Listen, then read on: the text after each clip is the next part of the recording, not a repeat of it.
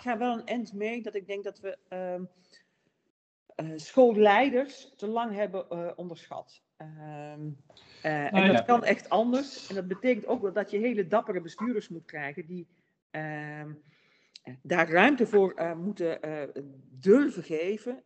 en dan ook accepteren. Van, ja, en dan gaan er soms dingen mis. Ja, dat is zo.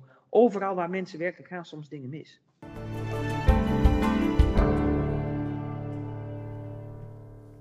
Paragin is de trotse sponsor van deze podcast. Paragin ontwikkelt software voor het ontwikkelen van mensen. In de software van Paragin staat altijd de student centraal. Of het nu gaat om het maken van een e-portfolio, formatieve of summatieve toetsen, of examens of het erkennen van verworven competenties. De onderwijssoftware van Paragin wordt gebruikt door onderwijsinstellingen, uitgevers en examenaanbieders. Maar ook individuele docenten of teams kunnen aan de slag met de software. Je betaalt alleen per actieve student, dus het past binnen elk budget. Wil je meer weten? Ga dan naar www.paragin.nl en vraag bijvoorbeeld een gratis demo aan om meer te zien van de software van Paragin. Je vindt de link ook in de show notes. En dan nu naar de aflevering.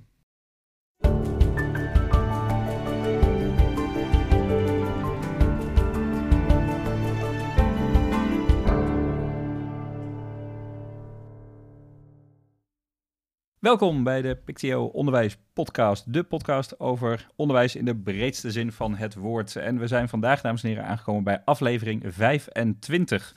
Bijna drie jaar maken we deze podcast. Uh, dat doe ik, Wim Pelgrim, docent Nederlands op het Dr. Klippenberg College in Helmond en directeur van stichting Blockchange. En dat doe ik samen met Wietse. Hoi Wietse. Hoi, ik ben inderdaad Wietse, directeur onderwijs en kwaliteit van Ronduit Onderwijs. En ik heb mijn eigen onderneming Edunovum. En we hebben vandaag een hele bijzondere gast. Uh, bijna een jaar geleden hebben we een uh, verkiezingsdebat gehad. En uh, zoals iedereen heeft kunnen meekrijgen, hebben we na ehm, heel wat geduld hebben een nieuwe regering. En dat betekent dat er ook ministers afscheid nemen. En we hebben vandaag de eer om de oud-minister van Onderwijs te mogen interviewen, Ingrid van Engelshoven. En normaal gesproken vragen we dan, kunt u zichzelf even voorstellen? Maar ik weet niet of het in dit geval uh, nodig is. Uh, dus ik ga een andere vraag stellen. Uh, hoe is het om minister af te zijn, Ingrid? Um, dit is echt even wennen. Um, vooral omdat je in een heel ander ritme moet komen. Nou, je, je, je gaat eigenlijk van um, de hoogste versnelling, hè, want hoewel wij al een jaar demissionair waren was er zeker omdat er, ehm, eh, we nog steeds eh, te maken hadden met eh, corona, maar ja, speelde veel. je ziet je nog echt in de, honden, in, in, in zeg maar de volle versnelling. En dan van de ene dag op de andere is het gewoon nul. en sta je stil. En dat is heel erg wennen. Ehm, dus waar ik bijvoorbeeld last van had, is dat ik gewoon moeilijk in slaap kon komen, omdat ik gewoon niet moe was s'avonds. Uh, je had altijd zoveel problemen om op te lossen op een dag, zoveel complexiteit om je heen. En het is in één keer weg. Um, dus ik probeer nu af en toe iets te vinden waar ik echt mijn hersens over kan kraken. Maar ondertussen probeer ik ook ja, uh, wat dingen in de tuin te doen, veel te sporten, conditie weer op peil te krijgen, uh, dat soort dingen. En hoe kijkt u naar de, naar de nieuwe minister, Dennis Wiersma? Ook veel in het nieuws meteen, uh, op LinkedIn, heel veel gedeeld. Eh, ja, kijkt u dan toch nog stiekem een beetje met een schuin oog mee? Of kunt u dat ook wel een beetje loslaten? Nou ja, kijk, ik had... Uh, Dennis Wiersma heeft de portefeuille van Arie Slop. Dus dat was iets minder mijn portefeuille. Ehm, ik kijk vooral eigenlijk naar de twee andere bewindslieden op OCW. Robert Dijkgraaf en Gune Oesloe. En uh, nou ja, Robert Dijkgraaf zie ik vooral de grote uitdaging die hij bijvoorbeeld heeft ook uh, met het nieuwe stelsel van studiefinanciering wat, uh, wat, wat er moet komen. Eh, ik weet hoe complex dat is om dat te doen, zowel qua wetgeving als qua invoering, als de hele discussie over de compensatie. Ehm, dus ja, je probeert het van een tijdje nog wel te volgen, maar het is een prachtig trio op OCW. Uh, ik denk ook terecht uh, dat het ministerie versterkt is met een bewindspersoon. Want dat is gewoon, wil je echt voor al die onderdelen in die brede portefeuille vol de aandacht hebben. Uh, ja, dat vraagt gewoon heel veel, uh, dat vraagt gewoon echt heel veel tijd. Want je moet toch, je moet overal naar naartoe, je moet je overal in kunnen verdiepen. En dan is het gewoon echt heel veel. We zijn, uh, we zijn stiekem al uh, vol uh, de, de inhoud ingedoken, maar voor de luisteraars zal ik ook nog heel even wat proberen wat structuur aan te brengen. Nou, we horen al, hè, we, we, mochten Ingrid zeggen, um, dat zullen we ook proberen te blijven doen. Um, en we hebben vooraf een beetje nagedacht over de structuur van het gesprek. Um, we willen eigenlijk een beetje twee, twee thema's verkennen, hè, wat inhoudelijke thema's. en ook hoe werkt dat nou hè, in die rol van minister? Want het is toch, iedereen heeft altijd een mening over de minister en het ministerie vanaf de werkvloer. Maar wat gebeurt er nou daadwerkelijk in die rol? Um, dus die twee thema's, hè, de, de, inhoudelijke thema's en dat stuk gaan we langs. En proberen we een beetje chronologisch te doen om uh, het ook voor de luisteraar nog enigszins uh, um, ja, te volgen te houden. En we, gaan dus beginnen in 2017, inmiddels alweer uh, vijf jaar geleden. U, u, stapte dat ministerie binnen, was gevraagd als minister. Um, ja, hoe begint dat dan? Wat tref je dan aan en wat, wat ga je dan doen als minister? Ja, je bent dus vanaf het moment dat je binnenstapt, vanaf moment één overal verantwoordelijk voor. En dan komt er ongelooflijk veel uh, op je af. Hè. Er staan um, hele grote overdrachtsdossiers voor je klaar. Dus het is allemaal door mensen voorbereid om eigenlijk uit te leggen waar ga je allemaal over en wat is daar aan de hand. Um, ja, dan ga je dan, uh, um, verzuip je het eerste weekend helemaal in. En ik had toen het hele bijzondere dat ik twee weken na mijn aantreden de begrotingsbehandeling in de Kamer moest doen. Dus dan heb je meteen een hele week eigenlijk een debat over de volle breedte van je begroting. Dus je moest ook echt wel je meteen overal in verdiepen. En je weet dan ook, dat is een soort, uh, ja, toch een soort eerste examen wat je dan uh, doet. Ik denk dat, zo voelt dat ook, van oh ja, ik ga nu een soort van eerste examen halen waarvoor ik voor de Kamerleden en de pers een, het vinkje geschikt moet halen. je wordt geweldig ondersteund. Ehm, Hè, wat je moet, moet voorstellen, dat, dat ziet de kijker niet bij zo'n debat. Hè, maar als je naar zo'n Kamerdebat zit te kijken, op elke mogelijke denkbare vraag is van tevoren door je ambtenaren al een antwoord bedacht. Dat heb je in een mapje uh, voor je. Um, en dus ja, daar kun je al bladerend uh, doorheen. En je ziet dan bewindslieden ook af en toe wel in die mapjes uh, um, bladeren. En ja, dat wordt dus allemaal voor je voorbereid. Dus je hebt ook wel geweldige hulp. En om hoeveel ambtenaren gaat dat dan op zo'n ministerie, die u dan ondersteunen? Nou ja, dat, dat, dat gaat. Uh, kijk, het totale ministerie uh, van OCW zijn er een paar duizend. Hè, uh, maar daar zit bijvoorbeeld ook Duo in, hè, de, de dienst uitkering onderwijs, die bijvoorbeeld zorgt dat scholen iedere week hun geld krijgen, dat studenten hun studiefinanciering krijgen. Dus het zijn heel veel ambtenaren in de uitvoering, die zie je iets minder, maar het is wel een heel belangrijke dienst. maar er zijn in de directe ondersteuning, in de beleidsambtenaren, honderden mensen daarmee bezig. In hoeverre kan je dan ook heel erg je eigen uh, stempel daarop drukken? Of is het vooral vertrouwen hebben in dat de ambtenaren zeg maar, het inhoudelijk goed voorbereiden? Of ben je dan zelf ook nog heel kritisch, soort van al het werk van die ambtenaren nog even uh, aan het nakijken? Ik stond er vanaf het begin af onbekend dat ik ook echt alles las. Uh, en dan um, hè, dus alle nota's, alle spreekteksten, alle beantwoording op vragen. Ja, en dan gaat er echt toch, nou ja, jullie kennen dat... Um, uh, vanuit school, dan gaat er uh, een pennetje doorheen en gaan er opmerkingen en commentaar in de kantlijn. En dat gaat allemaal terug. Dus ja, je kunt uh, daar behoorlijk je eigen stempel op drukken. Natuurlijk, je bent gebonden aan het budget wat je hebt in je begroting. je bent gebonden aan een regeerakkoord. en er zijn natuurlijk ook heel veel dingen die ehm, niet van de ene op de andere dag te veranderen zijn. He, ik heb bijvoorbeeld uh, het, het, het, financieringssysteem voor het MBO aangepast, omdat ik vond dat het systeem zoals het er was uh, ten nadele werkte van studenten die het moeilijk hadden, uh, die er wat langer over deden. Eh, maar ja, dan heb je wetgeving nodig en daar doe je even over. Ehm, maar dat zijn wel dingen waarvan je als je aantrekt kunt zeggen van ja, dat wil ik echt anders en ehm, dat gaan we regelen.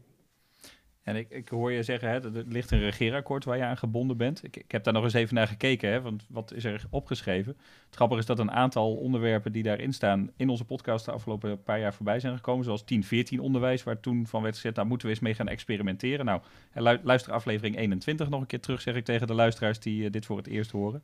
Um, die mbo-financiering, die hadden we al, uh, had ik inderdaad al gezien. Uh, maar bijvoorbeeld het lerarenregister. er stond toen als tekst om het lerarenregister tot een succes te maken. Nou, uiteindelijk als we terugkijken is dat heel anders uitgepakt. Als je terugkijkt naar dat, naar dat regeerakkoord, hoe, ja, hè, als je daar vinkjes bij gaat zetten, kun je zeggen, nou, hè, hoe succesvol ben ik geweest? Is, is dat een succescriterium of moet ik daar niet zo naar kijken?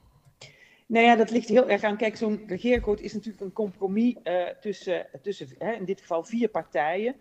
En over de ene zin in het regeerakkoord ben je zelf ook enthousiaster dan over de andere. Uh, dat lerarenregister, uh, nou ja, daar is, uh, omdat daar zoveel maatschappelijk verzet tegen was, tegen de manier waarop het vorm kreeg, is het uiteindelijk ook in de debatten met de Kamer gewoon gesneuveld. Ehm, hè, terwijl daar zat wel een gedachte achter, eigenlijk dat hè, het vak van docent zo bijzonder is dat het goed zou zijn als docenten zich ook blijven verder bekwamen in dat vak. Vind ik nog steeds een goede gedachte. Ik heb altijd gezegd van ja, het is gek dat we dat van advocaten vragen uh, en van docenten niet, terwijl ehm, docenten eigenlijk veel belangrijker zijn in de samenleving. maar ik had bijvoorbeeld zelf ook, die, die mbo-bekostiging vond ik heel belangrijk.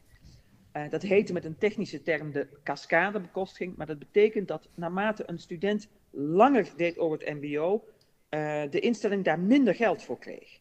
Wat dus heel erg ten nadele werkte van studenten die gewoon meer tijd nodig hadden.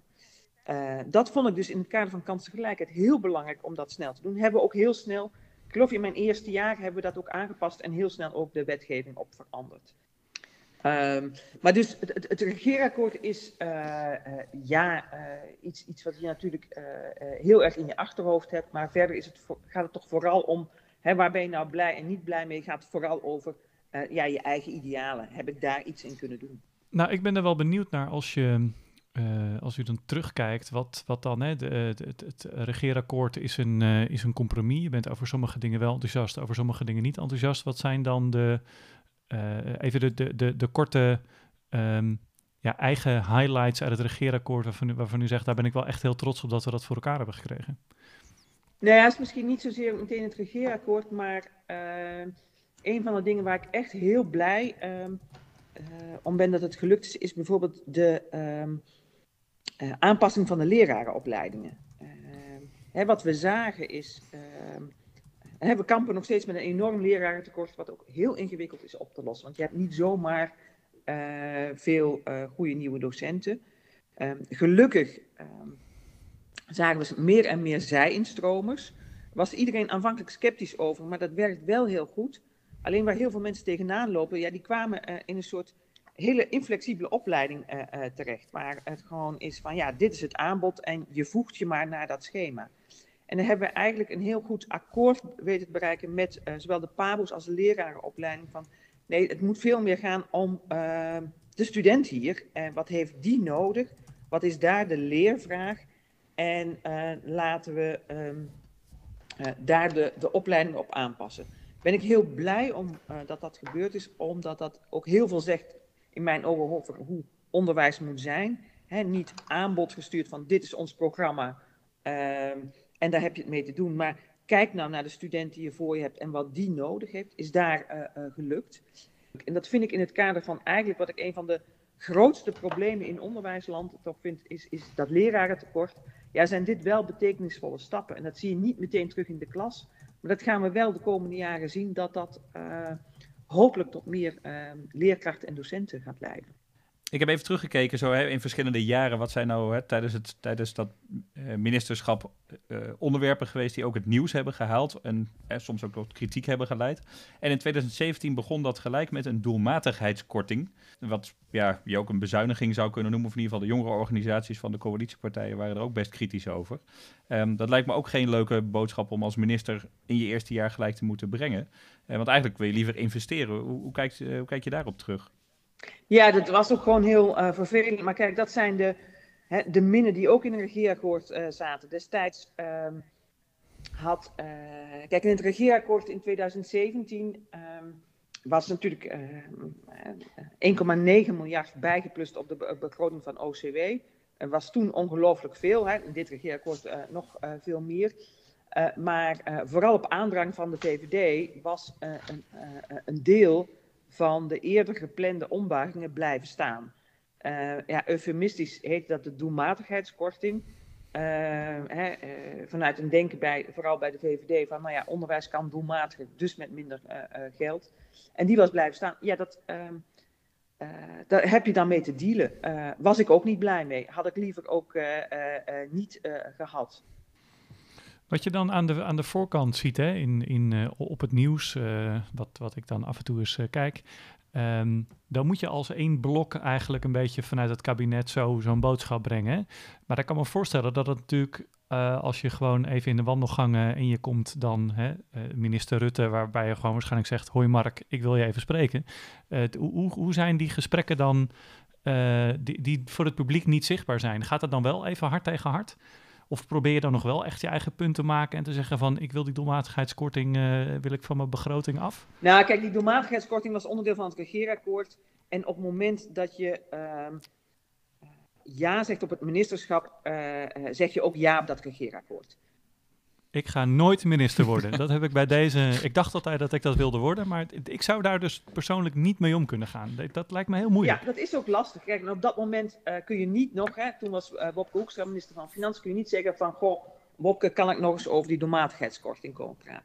Wat je natuurlijk wel hebt, is je hebt ieder jaar de begrotingsgesprekken. En um, uh, de minister van OCW, dat is ook bekend, hè, die heeft meestal uh, weinig te bieden in de zin geld over. Uh, wij hebben altijd, maken alles redelijk goed op. Uh, hè, bij infrastructuur en waterstaat was altijd miljarden over. Maar wij hebben dat geld echt heel hard nodig. En ik had heel vaak een probleem. bijvoorbeeld omdat het aantal studenten weer meer groeide dan was voorspeld. Uh, hoe, uh, wat, dat wordt ook voorbereid door ambtenaren, denk ik. Die gaan dingen doorrekenen en uiteindelijk dan...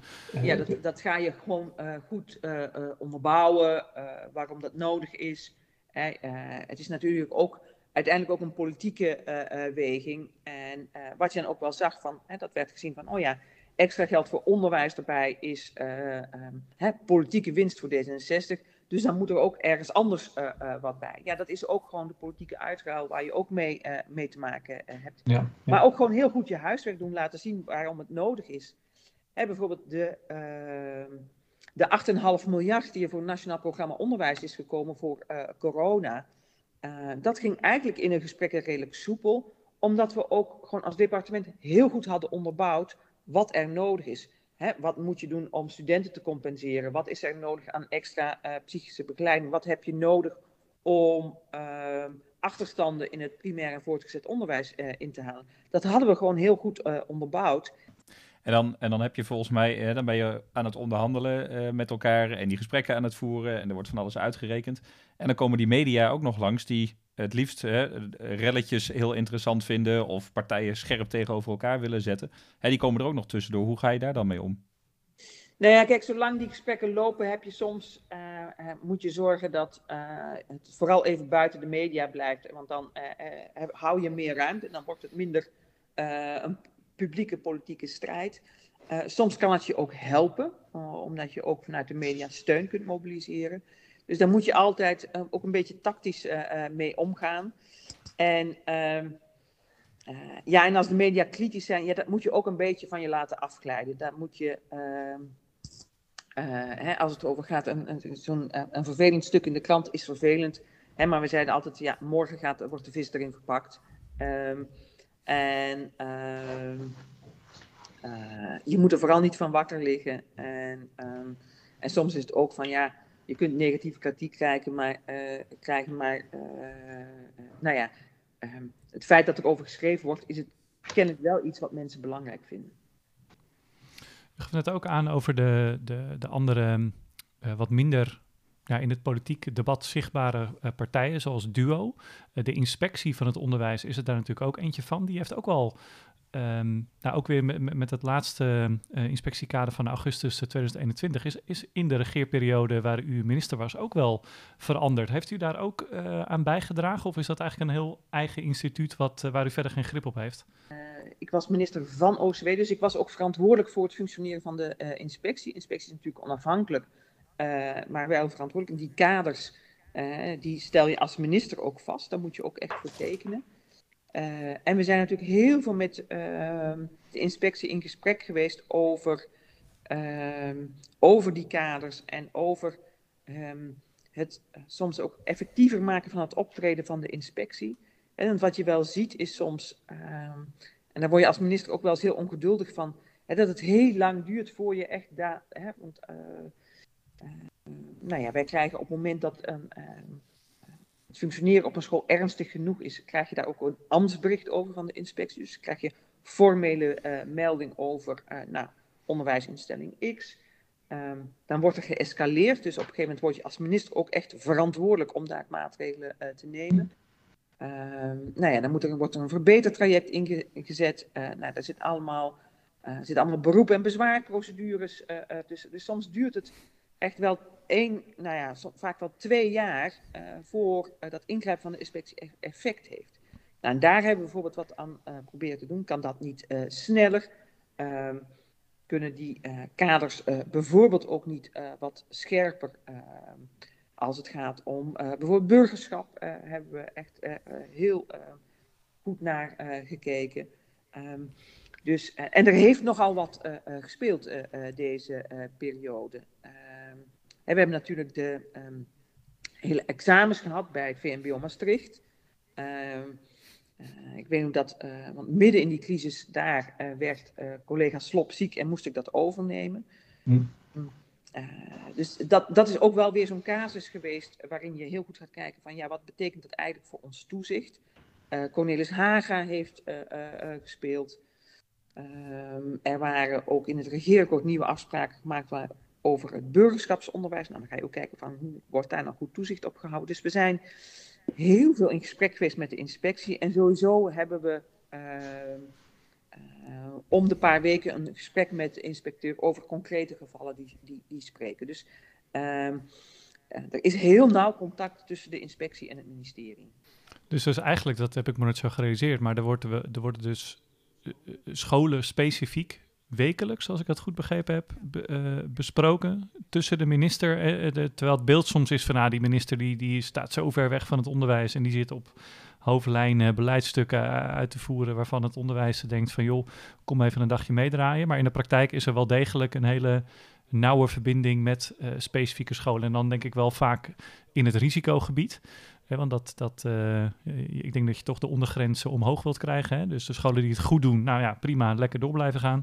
Maar de, maar de zeer zwakke scholen, die worden wel degelijk ook als casus besproken. Ja, zeker. En uh, zeker, uh, je hebt natuurlijk zeker de scholen waar of bestuurlijk iets aan de hand is, waar iets aan de hand is rondom examens. ja, die worden echt geval per geval echt besproken. Ja, en het, je ziet soms ook dat dat dan ook langere termijn effect heeft. Want het feit hè, dat uh, in Limburg natuurlijk die examens toen uh, uh, gestolen waren, dat, dat had heel direct effect voor leerlingen toen. maar de afgelopen twee jaar zijn we bij ons op school, en ik denk op heel veel scholen, is er heel erg naar de PTA's gekeken. Naar hoe toetsen we dat nou eigenlijk? Hè? Welke eisen waren daar wettelijk? hoe is dat in de loop van de afgelopen twintig jaar, zolang als die PTA's zijn, daarin geschoven? dus je ziet dat zo'n zo'n concreet geval waar dan het ministerie denk ik heel snel bij moet zijn en heel erg op moet handelen, dat dat ook daarna nog, uh, dat, dat je dat als docent in de klas misschien nog veel later uh, merkt. Zijn er ook van die terugkerende thema's die dan gedurende zo'n ministerschap elke keer weer, je, je hebt die gehandeld, dan lijkt het weer de, pijplijn van het ministerie in en dan komt het vanzelf weer op, op het bureau terecht? Ja, nou deze periode zijn examens, hebben we wel heel veel op tafel gehad. Ehm, deden Slop en ik ook vaak samen, omdat uh, nou ja, ex ex examens uh, in het voortgezet onderwijs ook een effect hebben op het vervolgonderwijs. Maar rond corona speelde natuurlijk heel veel rond de examens. Van, ehm, ja, in hoeverre laat je normale examenprogramma's doorgaan? Laat je centraal schriftelijk doorgaan? Nou ja, ehm, en heel veel gesprekken over examens gehad. Ehm, maar ook naar aanleiding van Limburg als je daar uh, keek naar wat er um, wel en niet was aan PTA's, uh, dat je ook vraagt van ja, uh, soms maken scholen het zichzelf ook wel heel ingewikkeld om een enorm complex eh, programma van toetsen en examinering te hebben. Nou ja, dat, ehm, dat kan ook anders. dus probeer daar ook wel te kijken van ja, wat zijn nou lessons learned? En, ehm, en ik merkte in ieder geval dat ik ook heel veel gehad heb aan mijn ervaring ook als onderwijswethouder. Ik had hier, ik heb in Den Haag een, een grote school gehad die uh, uh, failliet ging, uh, waar van alles misging. Uh, maar waar je ook zag dat het ook rondom die PTA's niet goed was gegaan. En omdat je dan ook daar een keer zo diep in zo'n casus bent gedoken, weet je gewoon hoe het werkt en wat voor impact dat heeft op een school. En kun je je ook voorstellen, ehm, wat doet dit met kinderen? Wat doet dit met ouders? Ehm, ik heb het als minister altijd ongelooflijk belangrijk gevonden om ook gewoon die, die, die rechtstreekse lijn met praktijk te hebben. Of wat mij soms uh, lastig lijkt, is dat je enerzijds uh, het onderwijs hè, zichzelf als, als uh, professie uh, wil, wil laten groeien en innoveren en ontwikkelen. En anderzijds dat er soms ook allerlei, nou, wat dan gezegd wordt, uh, Haagse ideeën en de, de, de vernieuwingsdrang. En je ziet daar ook wel een beetje een. Er was, ik, ik heb een aantekening gemaakt, weer iets over de strategische agenda, waarin ook een zin staat: hè, nu even geen Haagse ideeën. Is dat dan ook even de kern van jongens, we moeten soms ook het onderwijs gewoon even het onderwijs laten zijn? Uh, ja, denk ik wel. Kijk, uh, in mijn eigen portefeuille uh, heb ik echt ook naar het hoger onderwijs toe een, um, proberen een draai te maken van, eh, zeg maar, hè, daar lagen allerlei prestatieafspraken bijvoorbeeld, hè, waar heel erg vanuit het ministerie werd gedacht van, nou ja, dit moeten jullie presteren en als je dat niet doet, dan word je daar financieel op afgerekend. Wat echt, echt slecht werkte. want ja, als je het risico loopt je geld kwijt te raken, ja, dan ga je ook, durf je ook bijna niet te investeren. Dus dat heb ik proberen te kantelen naar uh, meer ruimte en vertrouwen. En ik denk ook dat dat er moet zijn. Uh, kijk, aan de andere kant vind ik dan ook wel, dan, dan moet ook het onderwijs het op zich nemen om ook gewoon heel kritisch naar zichzelf te kijken. Hè, uh, als je bijvoorbeeld kijkt naar, hè, we hebben natuurlijk best zorgen over uh, basisvaardigheden uh, in het primair onderwijs. En uh, het leesonderwijs gaat niet goed. Um, en we weten bijvoorbeeld allemaal dat je echt kritisch naar het curriculum moet gaan kijken. Maar ja, als je dat ook aan het veld overlaat, ik bedoel, dat loopt ook wel weer vast, die gesprek. Want dat is mijn. Dus het is. Ik vind dat dus heel complex. Hè, waar ga je ruimte en vertrouwen geven, maar waar ga je ook zorgen dat daar waar er wel veranderd moet worden, het ook gebeurt. En dan merk je ook wel dat je te maken hebt met een onderwijsveld wat heel verdeeld is als het erop aankomt. Ja. Uh, en, uh, en het hoeft ook niet overal hetzelfde te zijn. En ik denk dat, dat we daar vaak de fout in gaan. Uh, en waarom wat niet meer, ehm, wat een diverser beeld. Ehm, Hè, dat idee van, ja, maar het moet wel overal hetzelfde zijn, uh, ja, daar, daar gaan we vaak denk ik de, uh, de mist in.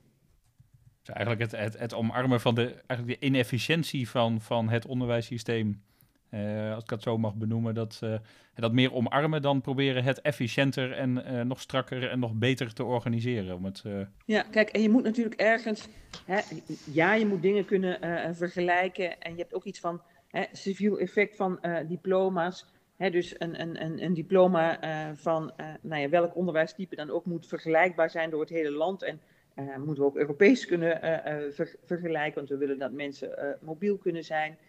Um, maar de weg daar naartoe, ehm, daar kan best wel wat meer vers, verschil in zitten. En ik vind ook dat docenten echt ruimte zouden moeten krijgen om um, daar het zelf op te pakken. Maar is die ruimte er niet, niet, niet, nu al? Ik hoor ook veel van, nou, ik heb helemaal geen ruimte. En, en er was een mooi boekje vanuit de onderwijsinspectie van, uh, nou, wat moet je dan per se van de onderwijsinspectie? En daar staan eigenlijk alle, nou, haast onderwijsmythes van, hè, van de inspectie moet ik X, Y, Z. En dan zegt de inspectie, nou joh, dat, dat hoeft helemaal niet van ons. Hè. Dus volgens mij zit er ook een beetje een, een beeld van, uh, we worden constant heel erg beknot door, door wetgeving, door de inspectie.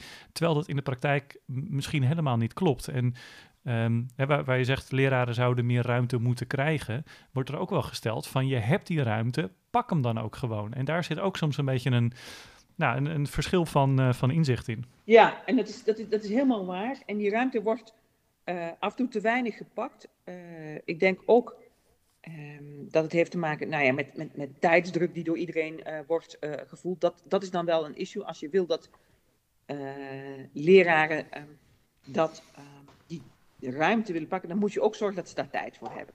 Um, en, uh, ik heb prachtige voorbeelden gezien, um, ook van docenten die zeggen van, um, uh, ja, die, uh, die methode laat ik zitten, ik, ik, ik, maak hem voor mijzelf. En het is heel mooi als collega's dat ook met elkaar gaan uit, uitwisselen, ontstaan hele mooie dingen. Maar dan moet je wel de tijd voor hebben. Dus en wat je dan denk ik landelijk moet regelen is dat mensen daar inderdaad de tijd voor krijgen. maar het is helemaal waar dat er veel meer ruimte is dan vaak denken. Hè, of dat, dat men op de werkvloer vaak denkt.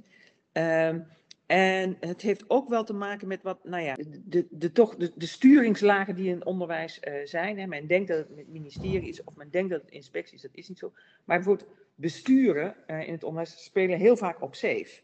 Um, en um, die hebben zoiets van, ja, uh, om, um, omdat wij graag op zekerheid willen spelen, gaan wij regels opleggen binnen onze instelling die eigenlijk helemaal niet nodig zijn je ziet, ik heb het in het MBO eh, vaak, vaak, vaak gezien dat ja, daar ook wel, omdat daar, hè, dus ook wel omdat men in het verleden geschrokken is van een aantal instellingen waar dingen echt mis zijn gegaan, dat dan bestuur zegt, oh dat gaat mij niet overkomen, dus ik ga er nog eens een extra controlelaag overheen ja, ja.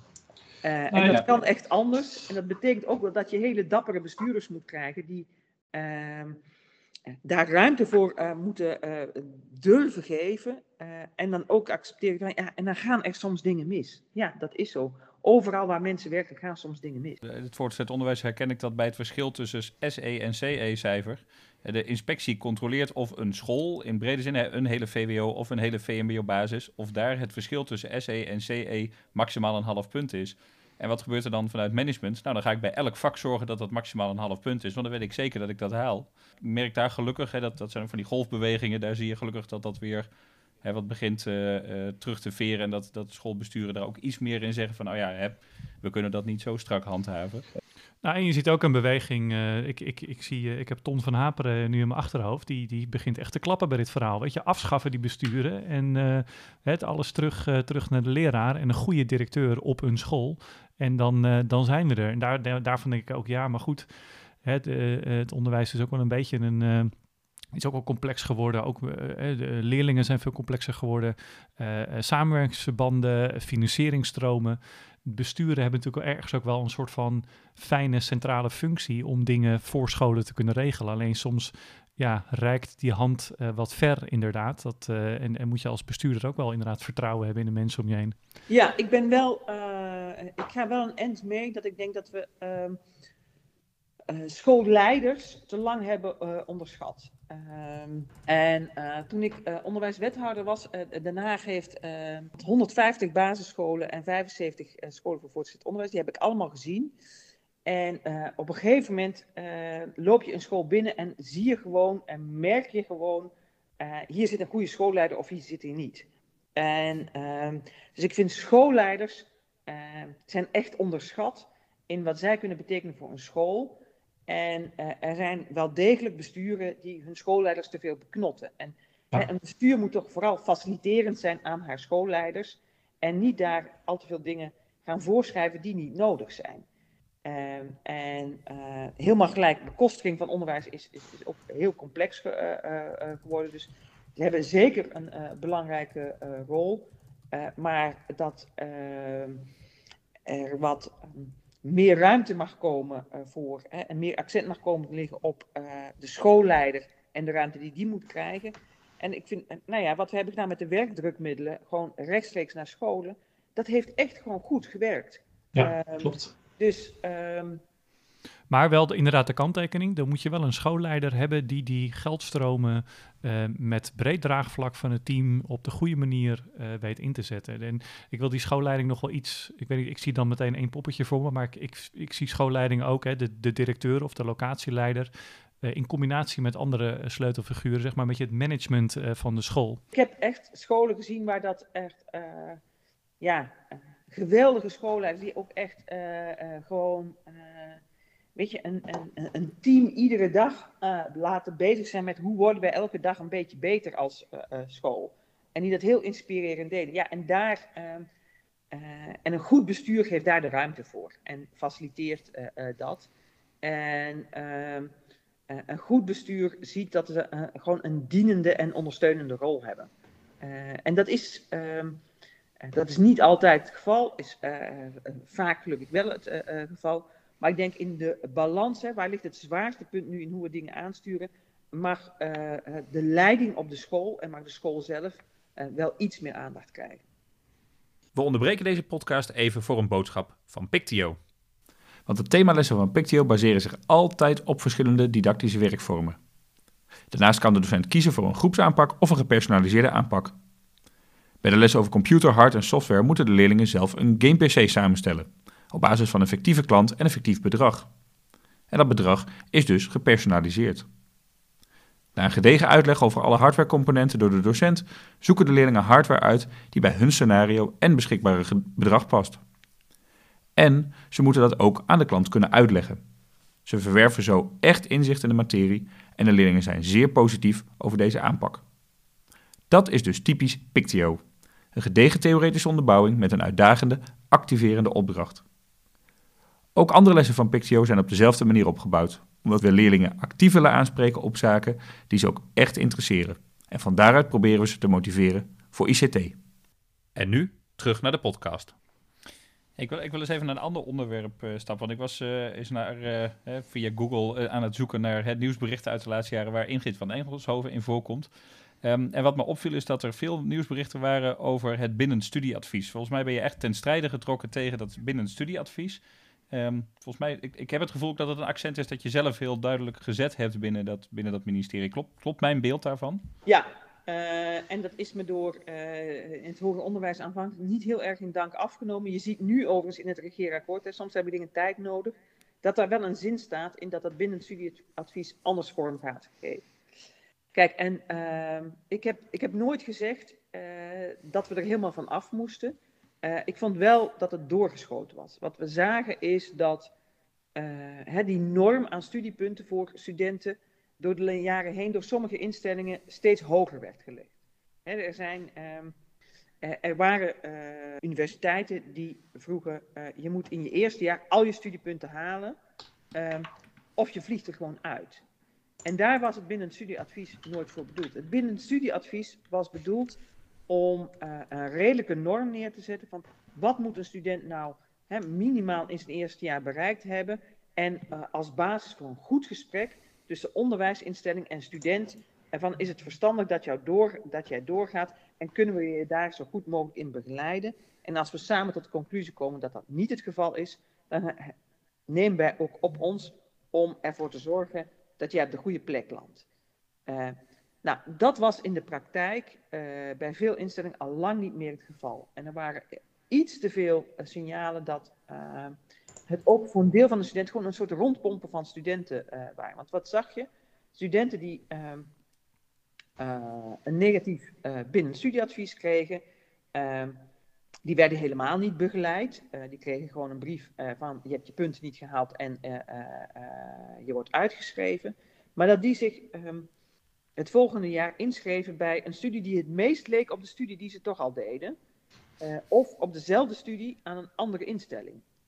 Ja, en dan uh, ben je eigenlijk gewoon vooral die studenten op kosten aan het jagen. Uh, en ik wilde daar het, het debat over, van ja, is dit nou wel verstandig? En wat hier ook gebeurde is dat sommige instellingen dit gewoon gebruikten als gewoon verkapte selectie aan de poort. Iets van, we leggen die lat in het eerste jaar zo hoog en daar hopen we dat we uh, studenten die aarzelen van haal ik dat wel, gewoon uh, buiten de deur kunnen houden. En zit daar ook dan weer de, de, de, financiële perverse prikkel? Van als ik maar zoveel mogelijk studenten met een diploma uh, mijn opleiding laat verlaten, dan krijg ik ook die financiering voor die studenten? Ja, en, en uh, dan heb ik, heb, presteer ik als universiteit goed. En op die manier haal ik de meest kansrijke studenten naar boven. Nou ja, dat is vind ik niet past niet bij de brede en ook emancipatoire rol die het onderwijs heeft. Nou, die discussie is, is fel gevoerd. En wat je nu ziet, is, en het is dankzij bijvoorbeeld de Universiteit Maastricht, die meegaan in die discussie, maar ook bijvoorbeeld Hogeschool Zuid en Hogeschool Windesheim vooral, die zijn gaan bedenken van hoe kunnen we dit nou beter doen? En die hebben gewoon alternatieve systemen bedacht die een beetje zelfs een beetje schuurde met de wet, waarvan ik heb gezegd van nou, uh, ga ik toelaten. Ik moet zeggen van nou ja, als iemand um, um, in het eerste jaar um, het, het, slecht doet, dan gaan we kijken van kunnen we die toch door laten studeren, maar dan gaan we daar ehm, gewoon met de student een heel precies een programma maken. In welke volgorde ga jij nou uh, vakken doen? Ehm, en uh, we proberen daar groepjes van te maken. Daar zetten we extra begeleiding op. Ja, en dat is zinvol. En dat is ook waar het binnen het studieadvies voor bedoeld was. En ik ben heel blij dat dat in het uh, regeerakkoord is terechtgekomen. En ik wist heel goed toen ik de discussie startte. Uh, dit ga ik nu niet veranderd krijgen, omdat er gewoon in de, in de Kamer, hè, de coalitie was hier heel erg over verdeeld. Hè, vooral CDA en VVD waren moeilijke tegen het sleutelen aan het bindend studieadvies. Uh, een, meerderheid in de Kamer was daartegen. Um, dus dat ga je in één periode niet veranderen. Maar je ziet nu wel dat het in het volgende regeerakkoord terechtkomt. En dat is ook vaak waarom je discussies in gang zet. Omdat je denkt van ja, die discussie moet gevoerd worden. We moeten zichtbaar maken dat dat systeem doorschiet, negatieve effecten heeft. En laten we kijken wat we daaraan kunnen doen. En, uh, en soms duurt dat een paar jaar. En dat je dan uh, op zo'n moment even de kop van Jut bent, uh, ja, zo uh, so be it. waar, waar zat de grootste weerstand bij die universiteiten en hogescholen die dat binnen het studieadvies zo graag wilden houden? Is dat die financiële prikkel of zit hem dat ook ergens anders in? Nou ja, kijk, zij, um, wat een aantal universiteiten ook wel zeiden is, kijk, wat wij zien is dat sinds um, het binnen het studieadvies er is er gewoon uh, beter wordt gestudeerd. Hè? Dat uh, um, studenten meer um, nou ja, gemotiveerd zijn om die voortgang te boeken. En ik denk dat ze daar ook gelijk in hebben. En daarom dat ik zei van ja, je moet het niet helemaal afschaffen. Je mag best van eerstejaarsstudenten vragen van ja, je moet wel een minimum aantal studiepunten uh, halen. Dat is ook in jouw eigen belang. maar schiet er niet in door. En uh, dat was vooral een discussie over uh, de maatvoering. En um, nou ja, wat geen instelling mij duidelijk heeft kunnen maken, uh, waarom moet een student in zijn eerste jaar al zijn studiepunten halen om aan te tonen dat hij met succes die studie zou kunnen afronden? Dat vind ik, de ene student heeft gewoon ook aanpassingsproblemen. Er zijn ook studenten die, weet je, als je uh, eerste generatie student bent en je gaat voor het eerst naar een universiteit en je komt in een wereld terecht die je niet kent, je gaat ook nog eens op kamers wonen en moet voor jezelf zorgen, dat is voor sommige studenten een enorme omschakeling. Uh, geef mensen ook een beetje de ruimte om zich te ontwikkelen als mens en niet alleen maar uh, bezig te zijn met uh, ik moet uh, al die vakken halen. Dus hier is het echt goed van ja, hè, wat mij betreft hoeft het niet helemaal afgeschaft te worden, maar nuanceer het en maak er, uh, hanteer het instrument zoals het bedoeld is. En ik ben nu heel blij dat ik de discussie ben uh, gestart, want je ziet nu echt dat, het, dat dat effect heeft gehad. Ja, en dan komt dat in een volgend uh, regeerakkoord. Hè? Nou, we lopen ook een beetje op het einde uh, van de podcast. Dus dan kijken we ook een beetje naar. Uh, in het parool schreef je bijvoorbeeld: de nieuwe minister komt in een gespreid bedje af. Hoe, hoe, laat u nu dat ministerie achter zich? Nou ja, kijk, het is, dat gespreid bedje, daar, daar bedoelde ik vooral mee van. er, is, er komt gewoon heel veel geld bij om een aantal dingen goed te regelen. Um, hè, wat heel belangrijk is, er is extra geld gekomen, ruim extra geld gekomen voor het versterken van het wetenschappelijk onderzoek. Heel belangrijk uh, en dat betekent heel veel voor de werkdruk uh, op universiteiten. Hè. Onderzoekers die en moeten onderzoeken en een onderwijstaak uh, hadden, die hadden het echt gewoon heel, heel, heel zwaar. Dus daar is veel extra geld voor. En ook een aantal andere dingen die al steeds speelden, is nu gewoon ook financieel de ruimte voor. Ik denk dat het. Um, nou ja, ik laat het ministerie ook wel met, uh, uh, met, uh, met, met trots achter. Ehm, omdat nou ja, een aantal discussies zijn in gang gezet. Er lagen ook een aantal dingen klaar. ik heb bijvoorbeeld heel veel effort gestoken in het goed onderzoeken van ja, hoe kom je nou tot een betere bekostiging bijvoorbeeld van MBO en hoger onderwijs. Dat lag allemaal klaar. En nu in het regeerakkoord zijn daar ook gewoon grotendeels de middelen bij uh, geleverd. Maar dat huiswerk moet je dan wel eerst doen voor je die slag uh, kunt, kunt maken. Dus uh, ja, dat staat er goed voor. Um, waar ik denk rijksbreed overal de zorgen over zijn, zijn de uitvoering. iedereen kent natuurlijk de problemen rondom de Belastingdienst, maar Duo is ook een grote uitvoeringsdienst. Ik heb um, in mijn periode af en toe hele ingewikkelde gesprekken gevoerd met financiën. maar ook wel met de Tweede Kamer, die zoiets heeft van ja, waarom die prioriteit? Ik heb ehm, echt op een gegeven moment geld vrijgemaakt om te investeren in de automatisering bij Duo. Uh, en dat is niet een sexy onderwerp. Dat is niet uh, waar uh, Kamerleden zeggen van, oh nee, dat is nou eens politieke winst. En nou ja, gelukkig wordt er nu ehm, door schade en schande wijzer ook wel anders over gedacht. Maar ik vond het wel heel erg nodig, omdat we gewoon zagen van, ja, als ik het nu niet doe, ehm, komen we op een punt waarop ehm, scholen niet meer op tijd hun geld krijgen. Of we het risico lopen dat studenten uh, niet meer met duo in gesprek kunnen. Ehm, dus daar hebben we veel onderhoud aan gedaan. En, en het is ook wel heel moeilijk om het los te laten.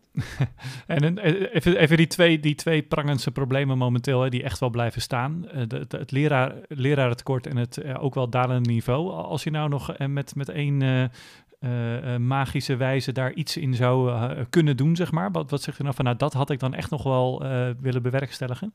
Nou ja, ik blijf, ik, ik, ik, blijf dat lerarentekort, hè, dat is een van de grootste problemen in het land, en, maar tegelijkertijd ook onder deze krappe arbeidsmarkt een van de ingewikkeldste problemen om op te lossen.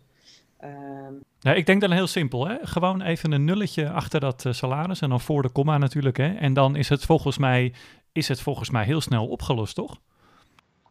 Nou, uh, dat is mij zeer de vraag. Want kijk, wat wij uh, zagen bijvoorbeeld in het voortgezet onderwijs verdient beter dan het primair onderwijs. Ehm, maar toch zagen wij dat de instroom in de lerarenopleiding moeizamer was dan die in de PABO. Is als het dan gaat om salaris. En ook zagen wij dat tussentijds er meer overstap was van het VO naar het PO dan omgekeerd. Uh, dus ik denk van, ja, dan gaat het dus niet alleen over salaris. En ik vind ook, er moest iets aan die salarissen uh, uh, gebeuren, zeker. Um, maar ik denk dat het ook iets moet gebeuren aan gewoon ruimte voor het vak. En ehm, het beeld, denk ik, wat veel jonge mensen van het onderwijs hebben, van dan sta ik voor die klas en dan moet ik heel veel formulieren en invullen en me aan heel veel regeltjes houden. Daar moeten we wat aan doen. En ik denk dat we ook iets moeten doen aan het respect uh, van ouders voor docenten. Uh, ik heb uh, de afgelopen jaren ben ik ehm, ieder jaar met heb ik twee eh, jong afgestudeerde PABO-studenten geadopteerd. En dan ben ik regelmatig bij in de klas gaan zitten en gewoon eens kijken hoe gaat het nou je eerste jaar. En wat ik van iedereen terughoor, van al die afgestudeerde PABO's, het ingewikkeldste in je eerste jaar is, en dat is niet het onderwijs, maar dat is het omgaan met die ouders. Uh, en dat leer je op de Pabo uh, uh, niet goed, maar dat is echt. het is af en toe um, echt heel gewoon disrespectvol wat ouders met docenten doen. Ehm, en dat, het is goed dat ouders mondig zijn, maar we zijn daar als land wel in doorgeschoten. En als we de woorden van Marcel van, van Herpen, die we in december spraken, even in het achterhoofd nemen. Hè? Een docent werkt voor de reunie. Hè? Je werkt meestal niet voor de dag van morgen, maar pas op de reunie hoor je wat je hebt kunnen bijdragen. Um, als er over tien jaar een reunie is van het, uh, het huidige kabinet, wat, wat gaan we dan terugzien? Wat heeft minister van Engelshoven destijds in gang gezet? En waar hebben we over tien jaar dan, uh, kunnen we daar de vruchten van plukken?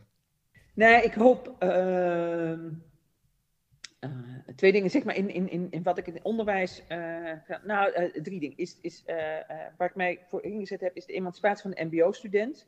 Ehm, ik vind dat hè, veel meer ehm, waardering moet komen voor de MBO's. Dat die ook echt als student gezien moet worden, die een heel belangrijk vak doet. En niet meer gezien moet worden van, oh ja, als je ehm, uh, het is de afvalbak van het hoger onderwijs. Wat vaak, eh, als je niet naar het hoger onderwijs, dan ga je naar het MBO. Nee, het is um, hele mooie route om een maatschappelijk relevant vak te leren. Ik hoop dat we blijvend hebben kunnen veranderen dat ruimte en vertrouwen de sleutelwoord is om goed onderwijsbeleid te voeren en niet prestaties opleggen. En ehm, ik hoop ook echt, dat, is, en dat, dat heb ik bedoeld met mijn discussie over het BSA, maar ik hoop dat het over de hele linie van het onderwijs komt, dat er ruimte komt om niet um, kinderen en studenten door systemen te drukken, maar echt ook de ruimte voor de student kijken van, goed kijken van wie heb ik nou voor me en kan ik daar onderwijs op maat leveren. Want ieder kind is ook gewoon heel anders. En ik vind nog steeds, als ik in, ik heb heel veel in, achter in klassen gezeten, een leerkracht die Ehm, dat goed in de gaten heeft en kan differentiëren uh, en ziet wie heb ik hier voor me, ja, dan, dan ontstaat er mooi onderwijs.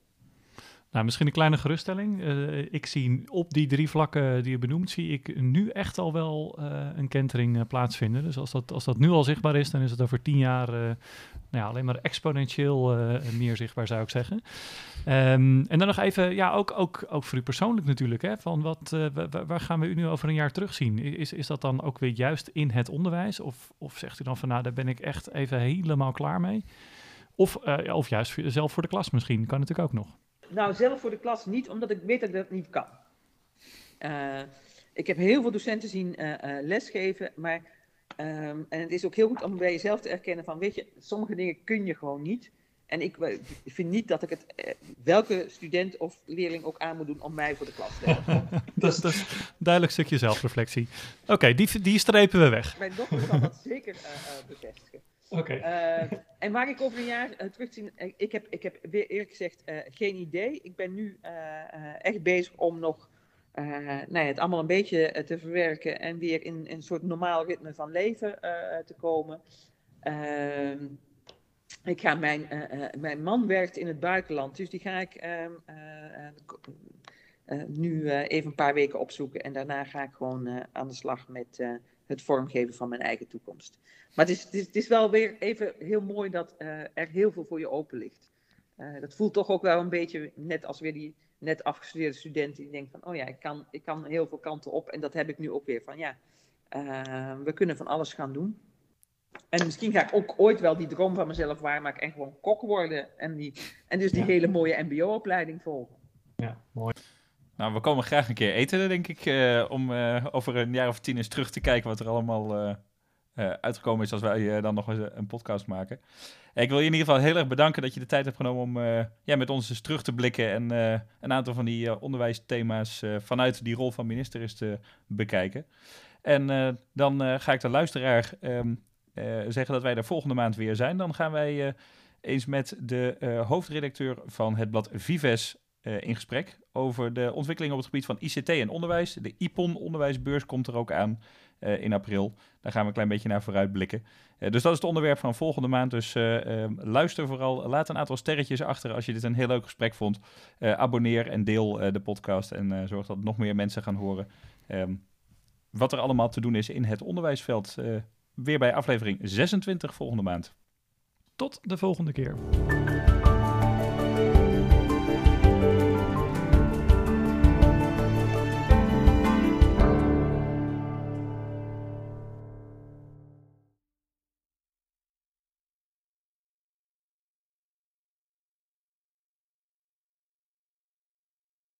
Deze podcast wordt mede mogelijk gemaakt door Pictio. Voor meer informatie www.pictio.nl. Wil jij de Pictio Onderwijs mogelijk maken? Dat kan. Ga naar www.vriendvandeshow.nl slash pictio-onderwijspodcast en doneer maandelijks een bedrag of eenmalig. En daarnaast kun je ook een aflevering of meerdere afleveringen van onze podcast sponsoren. Naast Pictio word jij dan de sponsor van die aflevering en krijg je ruimte voor jouw reclameboodschap. Neem daarvoor contact op met Wim of met Wietse. De contactgegevens vind je in de beschrijving.